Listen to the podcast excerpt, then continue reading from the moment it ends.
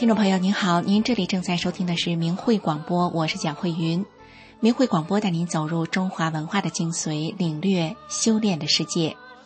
明慧广播的全部内容是取材于法轮大法明慧网，明慧网的网址是汉语拼音的明慧点 o r g。明慧广播的首播时间是每周五晚上九点到十点，重播时间是周六的下午一点到两点。在疫情缓和后，随着全球各国都正常化生活，国际间的旅游往来呢也日趋正常了。在许多国家的景点都能看见法轮功学员，他们义务的发放免费的资料，遇到想学的人呢，他们也是免费的教功。在国际间经常往来的人呢，总会看到这些情况。有许多人会好奇，为什么会有这样的现象？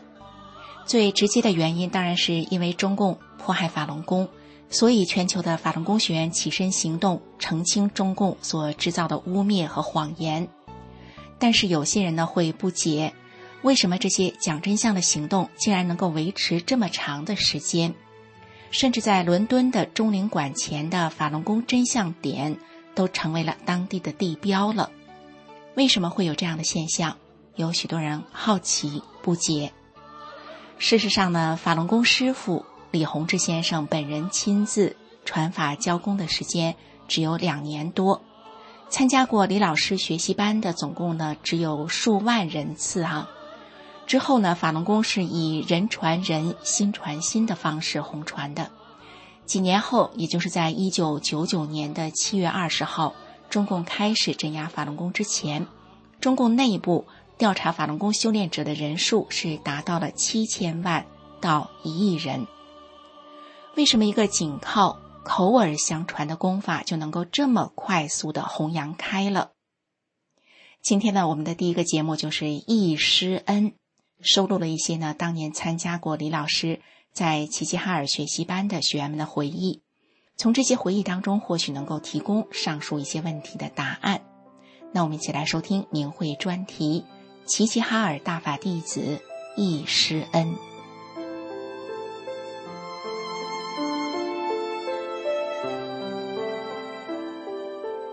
请听明慧专题《易师恩》。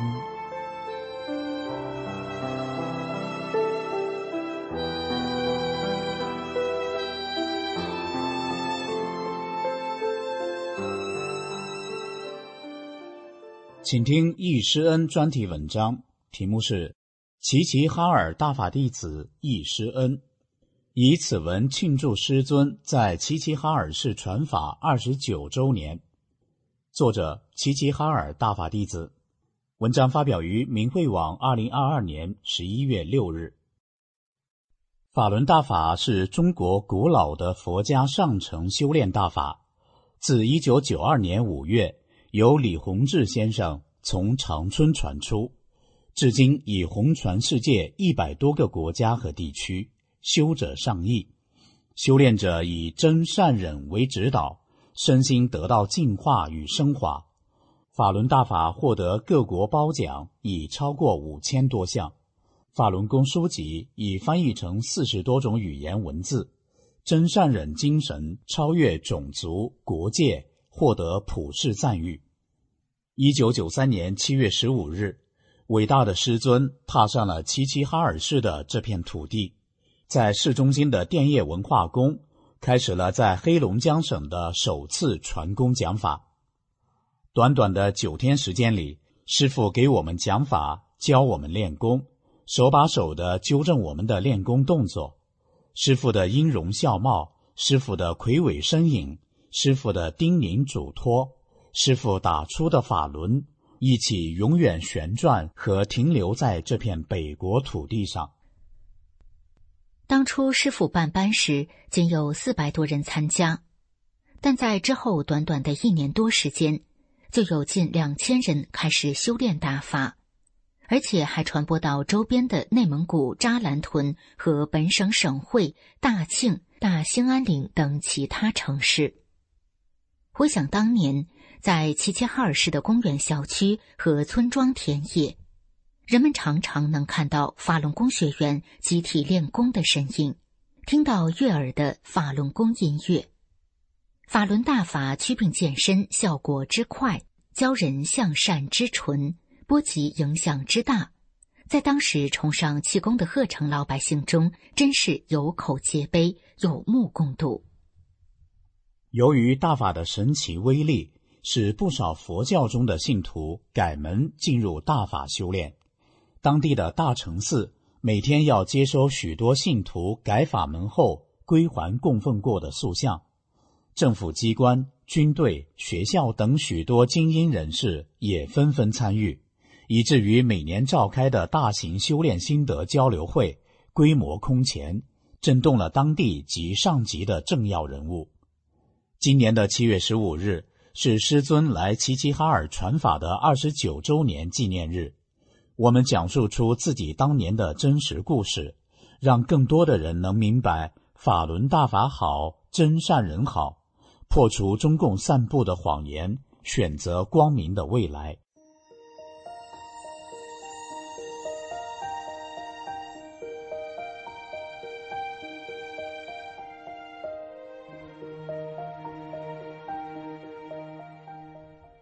大法弟子 A 回忆师傅在齐齐哈尔传法。一九九三年七月。师傅在齐齐哈尔市电业文化宫做一次气功报告，师傅随和亲切，法理直白易懂。每堂课教功时，师傅都下到场地，亲自给每个人纠正动作，不论地位身份，都一视同仁，不厌其烦，没有架子。传法班结束时，师傅还让我们写了心得体会。师傅临走时，还亲自帮助齐齐哈尔地区建立练功殿、选辅导员。我身体不好，练过其他气功，还患有遗传性冠心病及痛经等症，中西医皆无疗效，投医无门。母亲、姐姐和我有幸参加了师傅的传法班。姐姐的头有病，一直睡觉，但都能知道师傅讲课的内容。我们的病也都好了。我以前性格孤僻抑郁，如今开朗乐观，每天沐浴在寻到人生真谛的幸福中。最后一堂课，一种难舍的心情使我一直默默的流泪。我忍不住写了心得。我写道：“听了师傅的讲法，觉得师傅是世界上最亲的人。”法理是最正、最积极向上的。师傅，您还能再来吗？师傅讲完课，从讲台上下来，不让学员送，就那么自然而然的走了。伟大而平凡。大法弟子 B 惊叹：“这不是神仙吗？”一九九三年七月，师傅在齐齐哈尔市传法时。每天清晨常到龙沙公园散步，指导学员晨练。一天，李老师在公园看见一个妇女背着一个十二三岁的男孩。李老师上前问道：“这孩子怎么了？”妇女答道：“瘫痪了。”李老师说：“你把他放下。”妇女说：“他瘫痪了。”李老师又说：“你把他放下吧。”妇女把孩子放下了。李老师给他动了两下。孩子就站起来了，很多人一下子都围了上来，惊讶地说：“站起来了，站起来了！”那个妇女激动地说：“这不是神仙吗？我得谢谢他。”回头刚要说谢谢，一看恩人已经不见了。师傅经常默默的以这种做好事不留名的方式教导着弟子。大法弟子 C。我是当年宾馆的服务员。那还是一九九三年下月的一天，位于中环广场西侧的五一宾馆刚刚开业。我当时是宾馆的服务员，只有二十三岁。那时全国上下气功热，当时就有几位气功师都来齐齐哈尔市办班，住在我们宾馆。可是给我们印象最深、最让人难忘的，就是李洪志老师。李老师当年下榻于五一宾馆的三零一房间。李老师身着白色衬衫、蓝色长裤，显得干净清爽，而且总是微笑着，平易近人，对不同年龄、不同职位的人都一样的和颜悦色。每次要求服务员打开房间时，总是客气而简单的说：“麻烦你把我房间打开。”去餐厅吃饭，李老师让大家坐下，大家也不坐下。都毕恭毕敬的等老师落座才坐下。宾馆的服务员都觉得这位气功大师伟岸，气质非凡，一定是位高人。我当年身体不好，想让李老师给调病。当时李老师和其他人正在商议事情，见我着急，便对身边的弟子说：“你去帮他调整一下身体。”七八分钟后。我顿觉浑身轻松，心情舒畅。第二天，我找到给我调病的大法弟子，问他要多少钱。他说不收费。我为了表示感激，将自家地里的西红柿等瓜果拿到宾馆。那位大法弟子说：“没有关系，你的心意我们领了，我们不接受馈赠。”大概八天左右。李老师一行人离开了宾馆。一九九六年，我走入大法修炼。我曾患有偏头疼，浑身无力，总是躺着。修炼中，不知不觉这些病症都消失了。我开始在法中精进，在练功点集体学法练功，被宇宙大法的宏大法理所折服。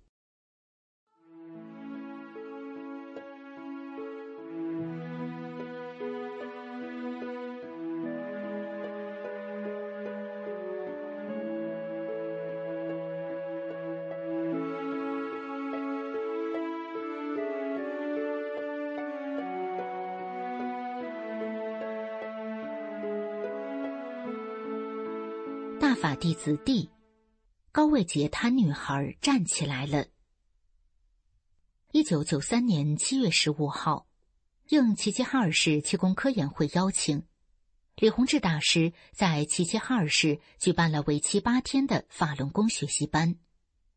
师傅每堂课都提前半小时左右来到会场，解答学员提出的问题，手把手的纠正学员动作。在第四天。会场过道上有一个坐着轮椅的女孩，是高位截瘫，人不能动。听说她是外县来的。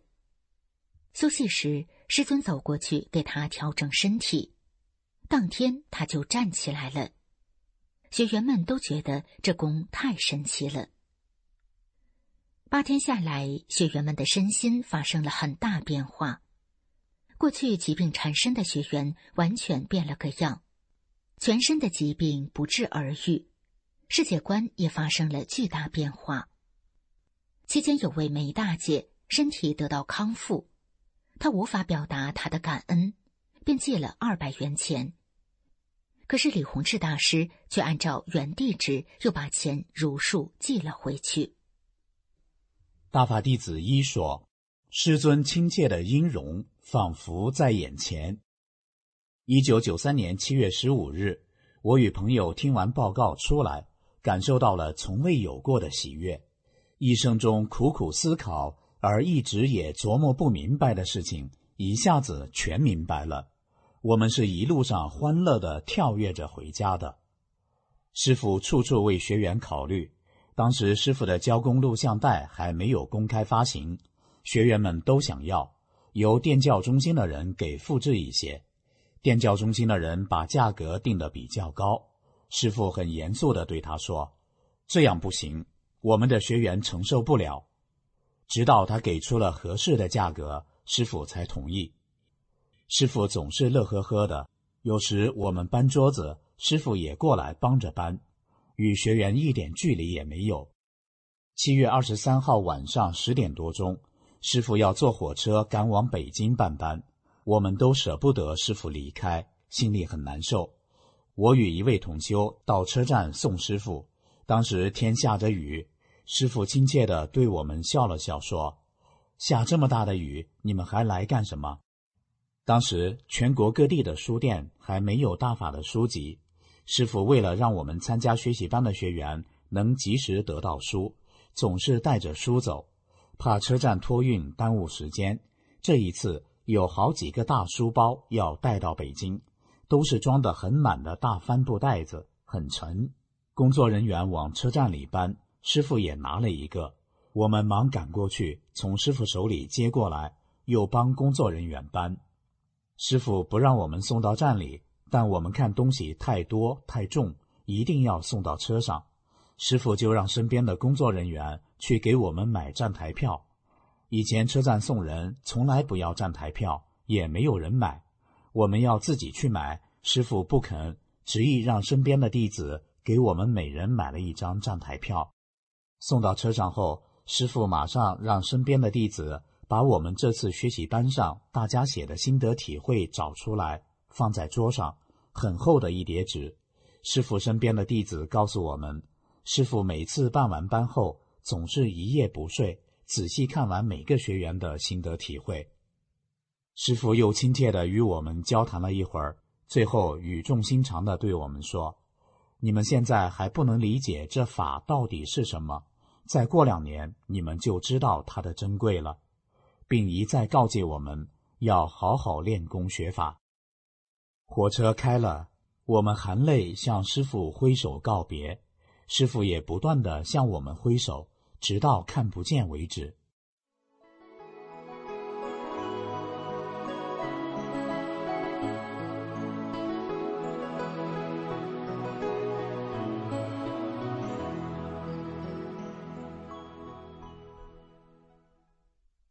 大法弟子 F，大佛的微笑。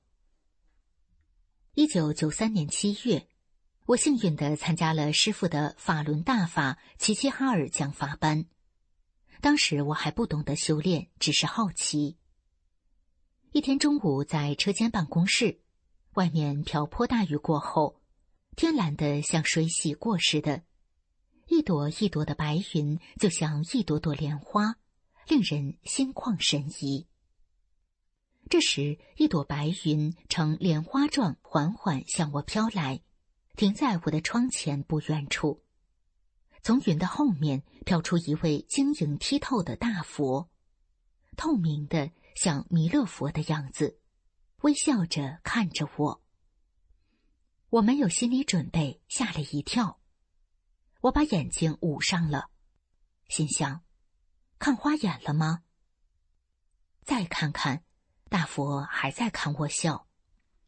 我把脸转过去，不敢看，又不甘心，又转过来看，大佛还在笑。我不知所措，心里说：“你走吧，我害怕。”白云缓缓的移动，挡住了大佛，飘向了远方。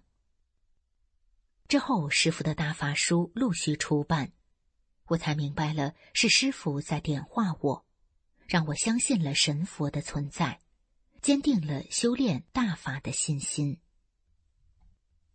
曾经的气功爱好者、皈依佛教者讲述得法经历。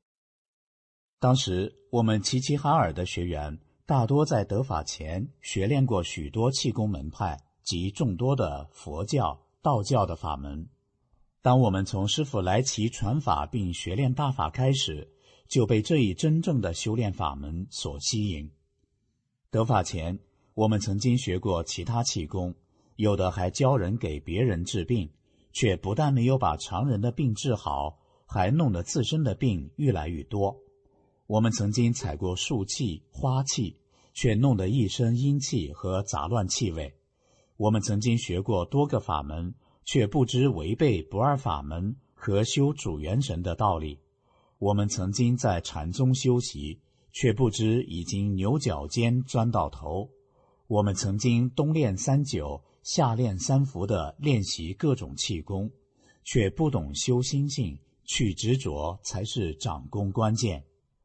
而当我们学了法轮大法，听闻到真善人宇宙大法。和修心长功的道理后，豁然醒悟了千万年的等待，终于盼到了眼前。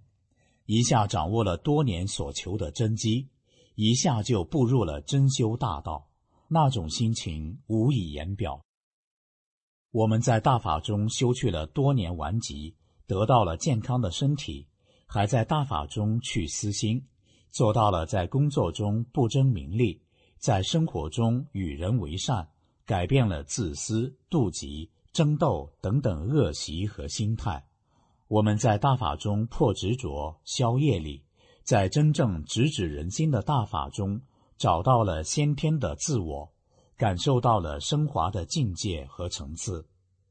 一九九三年七月十三日，我们几个气功爱好者去市气功协会打听有没有气功师来我市传功。负责人说过两天我市邀请中国气功科研会秘书长某某某。和中国法轮功创始人李洪志大师来我市传功讲法，你们就来学吧，并把登有法轮功功法介绍的《中国体育报》送给了我们一份。当时我们一行六人参加。中国气功科研会秘书长做完报告后，又向全体与会者介绍法轮功，对法轮功给予高度评价。当时。我已经皈依佛教有两年多，也学过许多气功，但是胆囊炎、神经官能症和风湿等症状依旧。在法轮功修炼中，百病全消。由于学禅宗的影响，就在法轮功与佛教法理间进行着比较。我向师傅提了一些关于佛教的问题，师傅的讲法超过了我所了解的佛教经典内容。是我在佛教中没有听到过的说法和提法，师傅阐述的十分精辟，令人信服。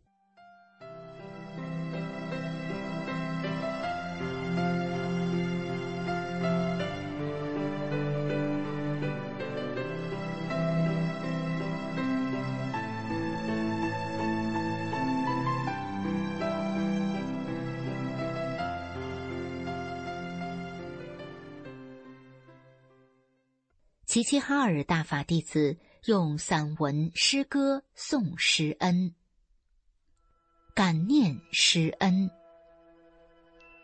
伟大的师尊，您吃尽无数的苦，从遥远的宇宙间一步步下走，为我们承受了巨大的业力，拯救我们这些偏离的生命免于即将坏灭的危险。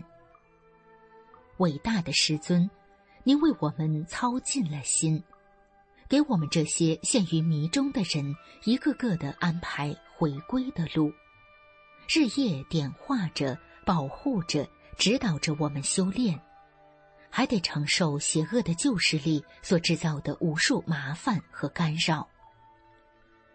伟大的师尊，您展现出的巨大慈悲。给尽所有生命得救得度的一切机会，您博大的胸怀承受着、包容着世人对您的不恭不敬。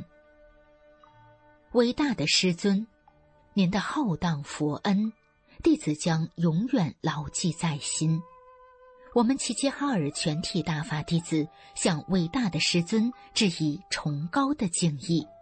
同时以此文向世人证明我们师尊的伟大、大法的珍贵和神奇。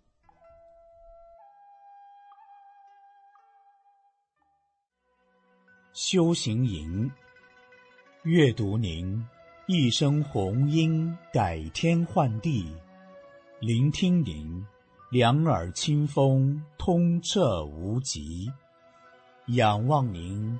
三千大千光明自在，问询您，万念归一不犹豫。法轮大法，宇宙的真理。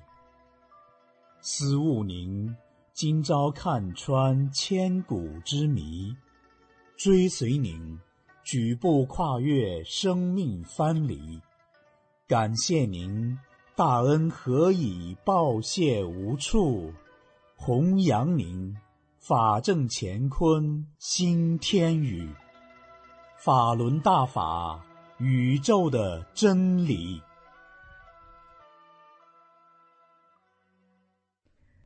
结语：感悟师尊传法艰辛。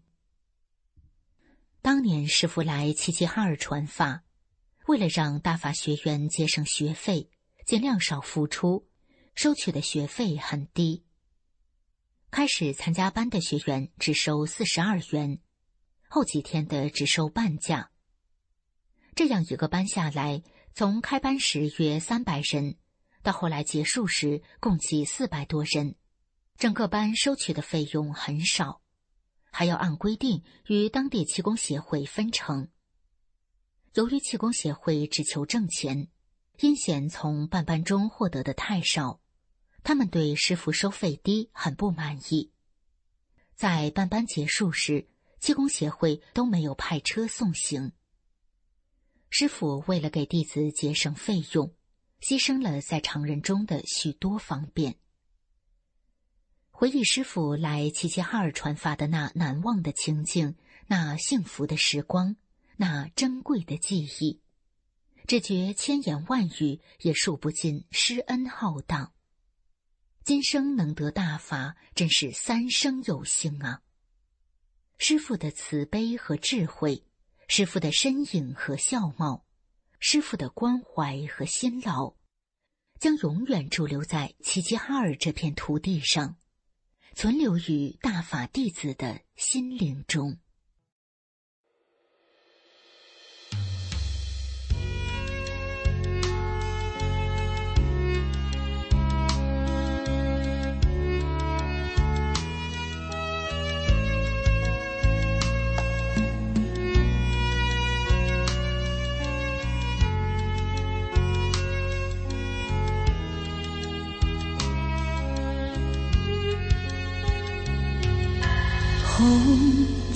是五千年，踏着风霜寻故乡，看天望明月，心潮起波澜，涌动着远古的盼望，你离情让人醉。日月宏远早遗忘，坠落红尘浊浪，沉入迷雾苍茫，暗夜中不知归航。天已大亮，破落花开放，创世法王降临世上。大梦醒来，早已泪流面庞。大发能破除迷障，回天下是心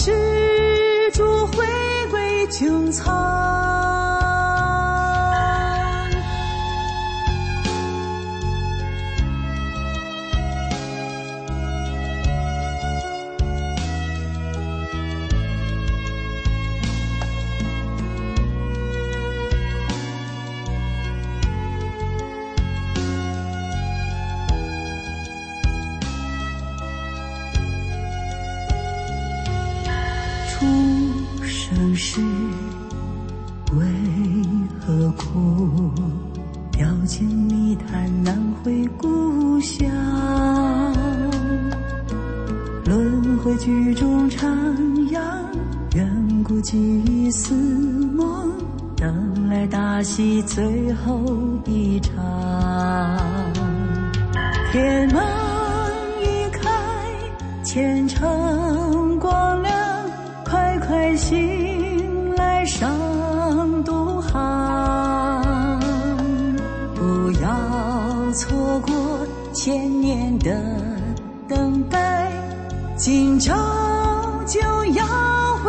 回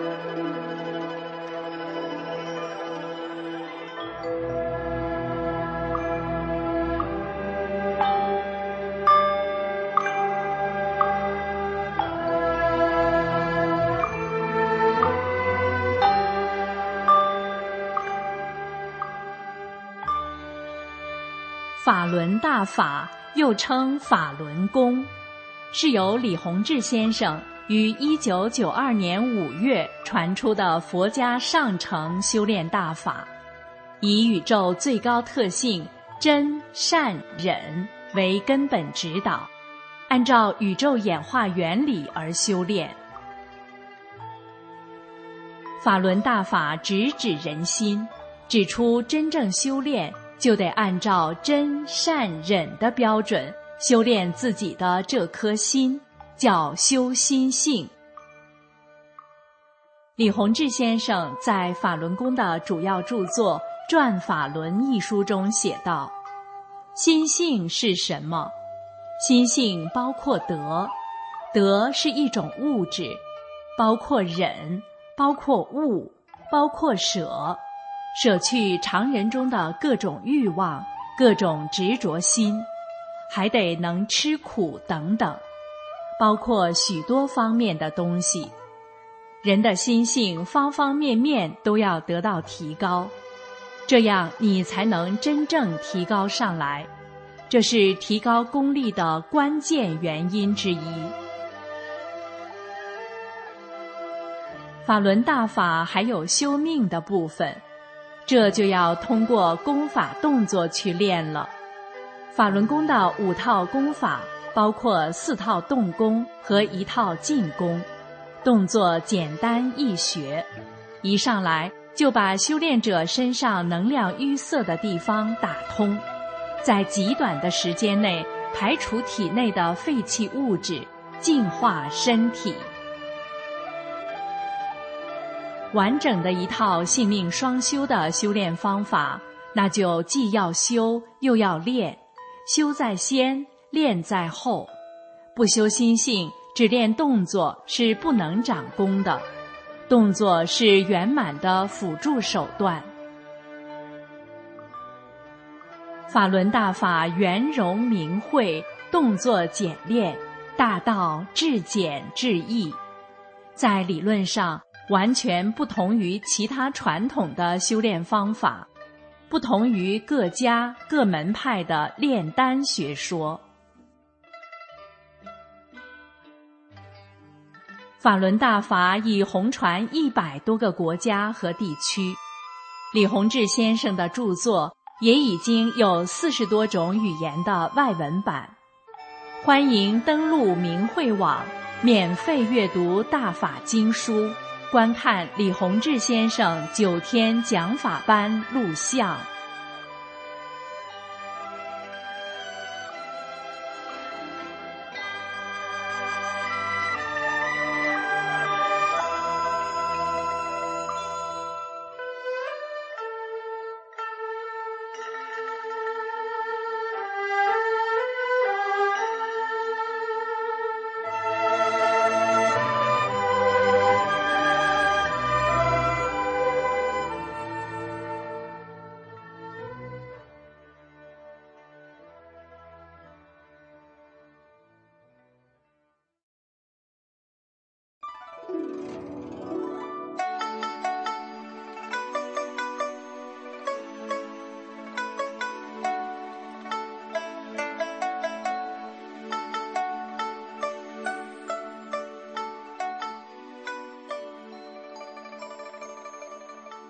听众朋友您好，您正在收听的是明慧广播。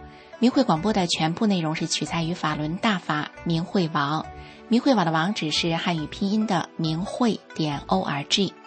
明慧广播的首播时间是每周五晚上九点到十点，重播时间是周六的下午一点到两点。很多人呢都在纳闷儿哈，为什么法轮功学员不管是在美洲、欧洲还是亚洲，他们总是一直在跟认识或者是不认识的人讲法轮大法好，甚至是在中国，许多的法轮功学员们，即便遭受着严酷的迫害，依然不放弃信仰。为什么呢？有些人会有这样的疑问。其实呢，法轮功是修炼。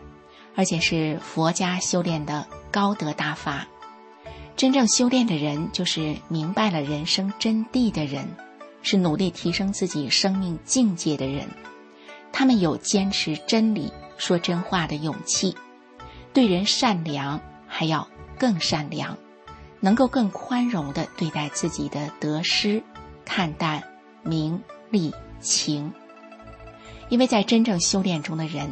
都会知道修炼机缘的难得，也真正的体会到了法轮大法好，所以法轮功学员们也是更乐意的告诉人们这个事实。那么，什么是修炼？什么是提升自己生命的境界呢？接下来这个修炼故事，也许能给大家一点体会和认识。我们一起来听听。我曾是个黑道也怕的河东狮。身心净化，道德升华。现在是明慧广播电台的修炼故事节目。听众朋友，今天要给您说个彪悍妻子的故事。他骂起人来，就连黑道也只能站在那儿挨着。认识的人是怎么形容他的呢？他们都说，称他是个泼妇。都是高抬他了。我们一起来听听这么一个悍气的人生故事。我丈夫是个打起架来不要命的人，在我们当地，他跺个脚，别人都得乖乖的站好。就是这样一个丈夫，在我面前，他也不敢耍威风。丈夫曾对朋友说：“我对我老婆的那种怕，真是说不出来的。”丈夫出去喝酒打麻将，我都给他设门禁。我定好了什么时间回来，他就得按时回来。要是他回来晚了，就连陪丈夫回家的人都一起教训，一点脸面也不给。我有时火一上来，拳头就先出去了。连丈夫那些黑道的朋友，也只能站那儿任我打骂。一群大男人都被我治得服服帖帖的。除了丈夫，我对婆家的人是一个也看不上，而且毫不掩饰。我就这么大咧咧的表现出来。我只要一生气，哪管其他人在不在场，就算是婆婆，我什么难听的话都骂得出口。看我脏话狂飙，在场没人敢吭一声。大伙儿都知道，别看我是个女人，但凡我打起架来。用拼命都形容不了我那股狠劲儿。我这种天不怕地不怕的性格，好像天生就有的，就像我天生就有做生意的敏锐度一样。我丈夫做生意几乎没赚过钱，真是做什么赔什么。只要我一参与，他就会做什么生意都会赚钱。我几乎只要一看，心里就知道这门生意能不能做。只要我说能做，丈夫一做就赚；要是我说不能做的，他做了准赔。靠着我天生的这种本事啊，我们的生意越做越大。先是买了商铺，买了店面，接着别墅也买了，在省城也有了一间房子。没多久就积累了上百万的资产。我们开店卖货，越贵的假货就越多。像那些高档酒，很多都是假的。你可别跟我提什么道德底线，我连道德都不认了，还管啥道不道、得不得的？只要能弄到钱，什么我都敢做。再说了，我做生意，谁敢来找事？我不找他事就不错了。生意做大了，我还开始到处旅游，花大钱做美容、买奢侈品，怎么享受怎么来。后来我越玩瘾越大，还玩到赌桌上去了。那赌桌我一坐就是几天几夜不散场，多大的注我都敢下，跟谁我都敢赌。赌完回家一睡，我又是几天几夜不起床。我的日子就是这样纸醉金迷的过。可是我的身体却越来越不行了，我一生气就胸闷的难受。就像有人给我胸口压了块砖头一样沉，什么胃下垂、偏头疼、肝炎这些毛病我都有了。我还开始失眠，越想睡就越睡不着。什么大医院我都看了，到哪儿都看不好。婆婆很担心我的健康，就带我到庙里去，说要给我寻根结缘，还说找到根结了缘。我身体就会好了，可是打从庙里回来，我从原本啥都不怕的一个人，却开始莫名其妙的害怕了。我尤其最怕打雷，只要一闪电，还没等雷响呢，我就吓得赶紧蒙上被子，全身发抖，也不知道怎么回事。我还开始全身浮肿，医生推测我得了肾脏病，可是他怎么检查？也查不出毛病来，他只好给我开了激素药片。医院虽然检查不出来，我却病得慌。我唯一能做的就是每天早上大把大把的吞药，药一吞就是十二片，却怎么也不见好。我被这病折磨的，丈夫也看不下去了，他带着我到上海去看病，光做个肾脏穿刺就花了将近一万元。就甭提手术过程有多痛苦了。后来我照镜子，看我的脸都瘦得快成刀片了，而且我越仔细照镜子，就越觉得头皮发麻，因为我怎么看，怎么觉得自己的脸就像颗蟒蛇的头似的。我越看越觉得恐怖。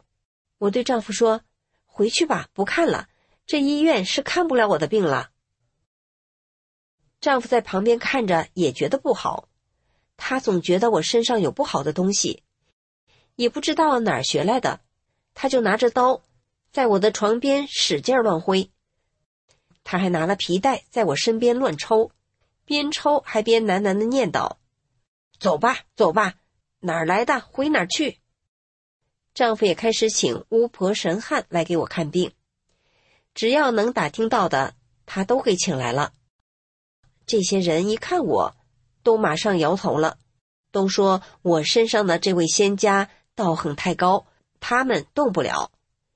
其中有一个还说，我是什么玉皇大帝的第几个女儿，玉皇大帝今年要收我走了。这些江湖术士来一个走一个，名堂很多，却都一样说我这病没法治，搅得我心灰意冷。听了太多的说法。有时我都搞不清楚自己是谁了。我曾经瞪着两只眼睛问丈夫：“我是谁呀？”听众朋友，您想，我丈夫看我变成这样，他是什么心情？就在这个时候，一个妯娌嫂子听说我病了，特地来看我，也不知道为啥。那嫂子一来，我就知道我有救了。他一进屋。我就赶紧对他说：“你咋才来呢？”那嫂子也不见怪，她一开口就劝我：“你练法轮功吧，现在只有法轮功能救你了。”我想都没想，马上回他说：“我练，我把一切都交给师傅。”嫂子有点吃惊的说：“我还没跟你讲呢，你怎么就知道你有师傅，而且还要把自己交给师傅？”我说。我就是知道，我有师傅了。嫂子笑了，她说：“你还真是个有缘人，而且根基还非常的好呢。”嫂子一走，我就开始哆嗦，又浑身抖个不停。婆婆赶紧给那嫂子打电话，让她再来看看我。这一回，嫂子给我带来了大法书，还有一张法轮大法的光盘。我一看到那张光盘，也不知道为什么，我的眼泪就止不住哗哗流个不停。嫂子看我不抖了，也就先离开了。就在我躺回床上的时候，突然我的床边出现了一名仙风道骨的道士，他穿着一袭青色的长衫，还梳着发髻。那道士没有说话，只是默默的看着我。与此同时，我本能的往窗外一看，这一看让我吓得倒吸了好大一口气。窗户外边竟然有一条水桶那么粗的巨蟒。正盘着他又壮又长的身体，阴邪的瞪着我。我马上明白过来了，我为什么老怕打雷？为什么全身浮肿？整张脸又为什么越来越像蛇头？都是因为这条巨蟒缠着我不放啊！这不就是人家说的附体吗？我不知道自己欠了那条巨蟒什么，但我知道他不想放过我。临走前，他还咬了我一口。第二天，我全身消肿了，人也觉得好多了。我恭敬地取出那张光盘，开始看起了大法师傅的讲法录像。我这才意识到，那位道士不正是大法师傅吗？师傅管我了，给我清除了附体啊！几天之后，我身上所有的病症全都没了。大法师傅又为我净化了身体，我那个感激没有什么语言可以形容。如果没有大法师傅，我有多少钱也没命花啊！才三十多岁，可能就没了。我再不甘心，也无可奈何。听了大法师傅讲法，我才明白，我落到这一步，其实就是自作自受。因为我以前做的一切，几乎全是违背天理的。虽然我也发了财，但不施者不得，那些全是用自己的德换来的。学法让我的大脑好像一下子被打开了，我彻底明白了，原来真善忍才是做人的标准，才是修炼人的最高准则呀。我开始把店里所有的假货都下架了。我修炼了，可得按照大法的标准做人。这一卖真货，有些好喝酒的人反而说酒的味道变了，开始说我卖假酒。我也不管别人怎么说，我就坚持要卖真货。过了一段时间，大家谁也不说了，都知道我卖的都是真货了，生意比以前更好了。